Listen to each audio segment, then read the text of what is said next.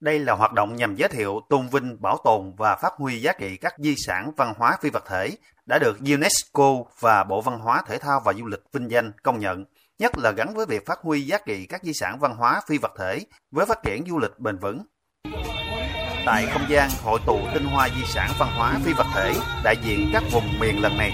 nhiều nghệ sĩ, nghệ nhân đã trình diễn tái hiện các di sản văn hóa phi vật thể như cồng chiên Tây Nguyên, di sản dân ca quan họ Bắc Ninh, di sản nghệ thuật đờn ca tài tử Nam Bộ, di sản nghệ thuật bài chòi Trung Bộ, di sản hát chèo và hát sẩm và các loại hình nghệ thuật của đồng bào Khmer đến từ thành phố Hà Nội và các tỉnh Gia Lai, Bắc Ninh, Quảng Nam, Phú Yên, Sóc Trăng, Bạc Liêu.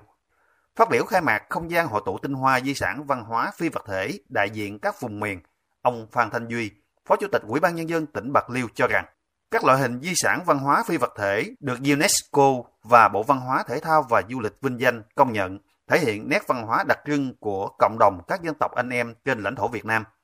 Thông qua việc giao lưu diễn sướng của các di sản văn hóa phi vật thể lần này, giúp cho các nghệ sĩ, nghệ nhân có điều kiện giao lưu học hỏi giá trị các loại hình di sản mang tính nhân văn sâu sắc, độc đáo, trữ tình, thể hiện đậm nét truyền thống văn hóa đặc trưng các vùng miền trên cả nước, góp phần bảo vệ và phát huy giá trị các di sản.